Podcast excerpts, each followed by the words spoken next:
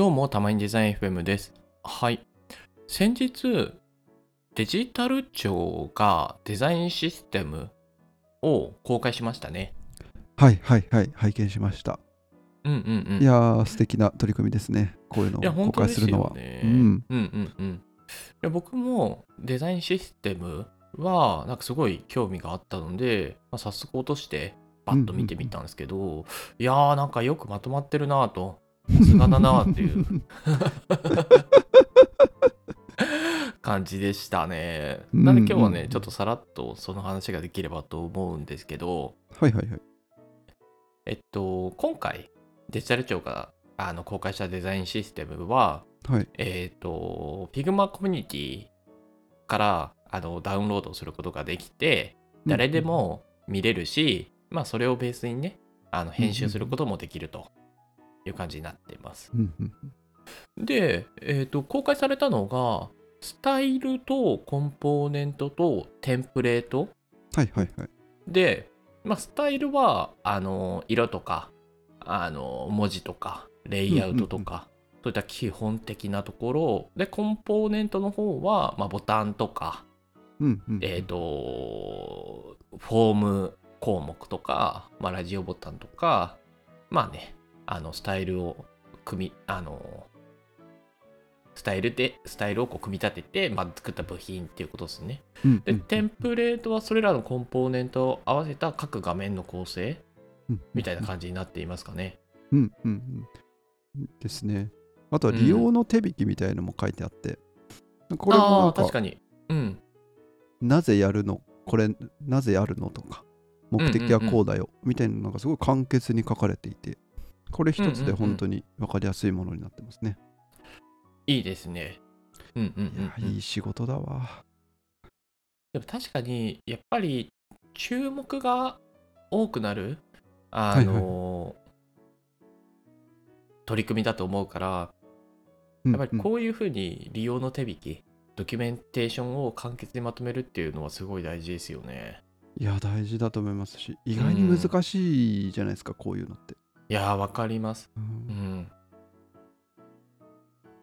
いいですね。じゃあちょっと中身せっかくなんで見ていきます。そうっすね。なんかまあえっとなんか情報が多いんで、まあ、いくつかピックアップしながら見ていけたらと思うんですけど、はいはい、まあ、その前になんかさっき石黒くんが言った通り、全体の印象としてすごい簡潔にまとまってるなっていうのがあって、うんうんうんうん、なんかどれもこれもすごい勉強になるなっていう感じでしたね。うんうんうん、いやわかります。なんか、うん、見やすいです。見やすいよね。見やすい。見やすい見やすい。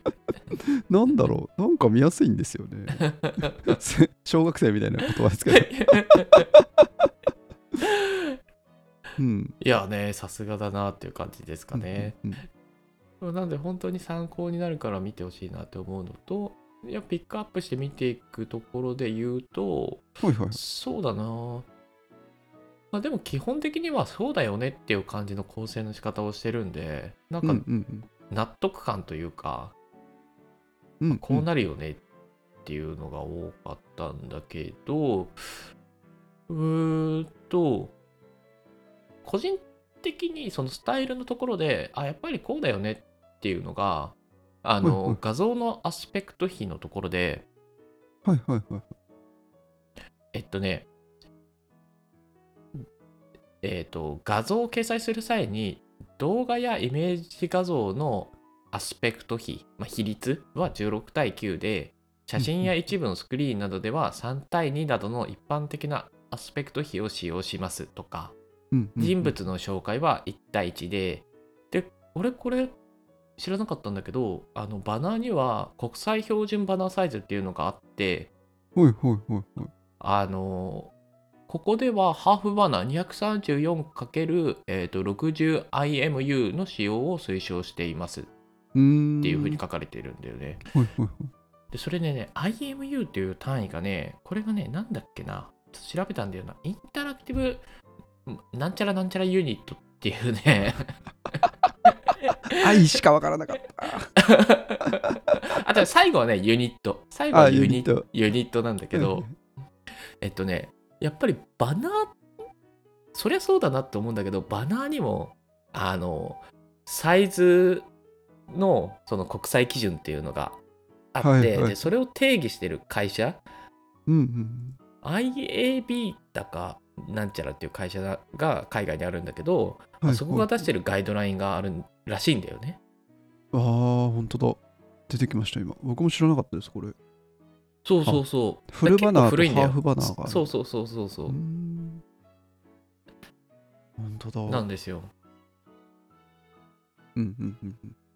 でまあこのバナーを含めたこのアスペクト比は結構あのふんわりやってる人多いのかな多いのかなと思ってて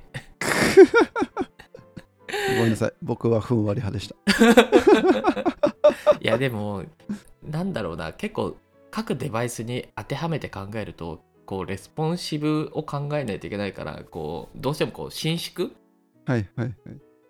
幅がこう伸縮するから、このデバイスではこのアスペクト比が守れないとか、うん、そういうのがいっぱいあると思うんだけど、うん、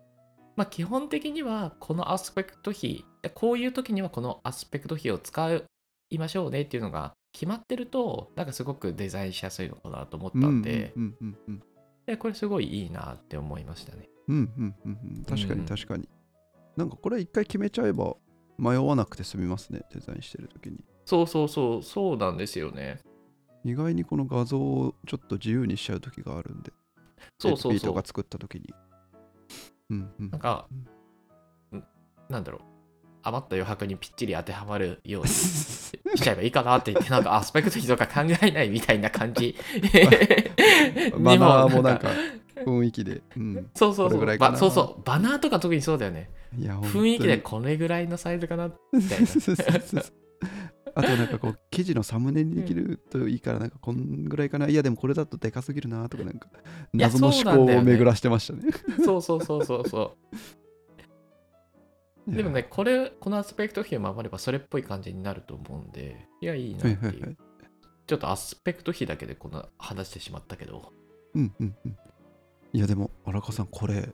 うん、画像のところの作成日見てください。いちねんまえなんですよ、うん、あらすごい。にせんにじゅういちねん、本当だ。なんでこれいちねんまえよりもっと前から作っていて、うん、今回のタイミングでようやく公開できたっていう感じなんですかね。そうかもしれないね。あ、でもちょっと待ってね。これにせんにじゅういちねん？ん？にせんにじゅうにねんじゅういちがつ。あ、ほんとだ、ここだ。にせんにじゅういちねんじゅうにがつなのか作成。えー。そうそうそうそう。なんでデジタル庁自体ができたのがだってにせんにじゅういちねんの多分くがつとかじゅうがつとかその辺なんで。確かに。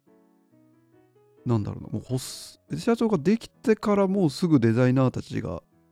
きちんとジョインしてこれを作るべきだって言って動いていたって思うと、あ、なんか素晴らしいなっていう気持ちになりました、うん、いや本当素晴らしいですよねそんなすぐ動けるみたいな確かに確かに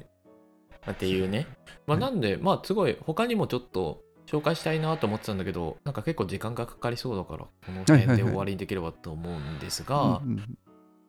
まあ本当繰り返しになるけど、なんかすごい簡潔にまとまってて勉強になるなという印象でしたね、うんうんうん、なのでちょっとデザインシステムの参考を探してるみたいな人はもうこのデジタル庁のデザインシステムの Figma を見てみるといいんじゃないのかなと思いました、うんうんうん、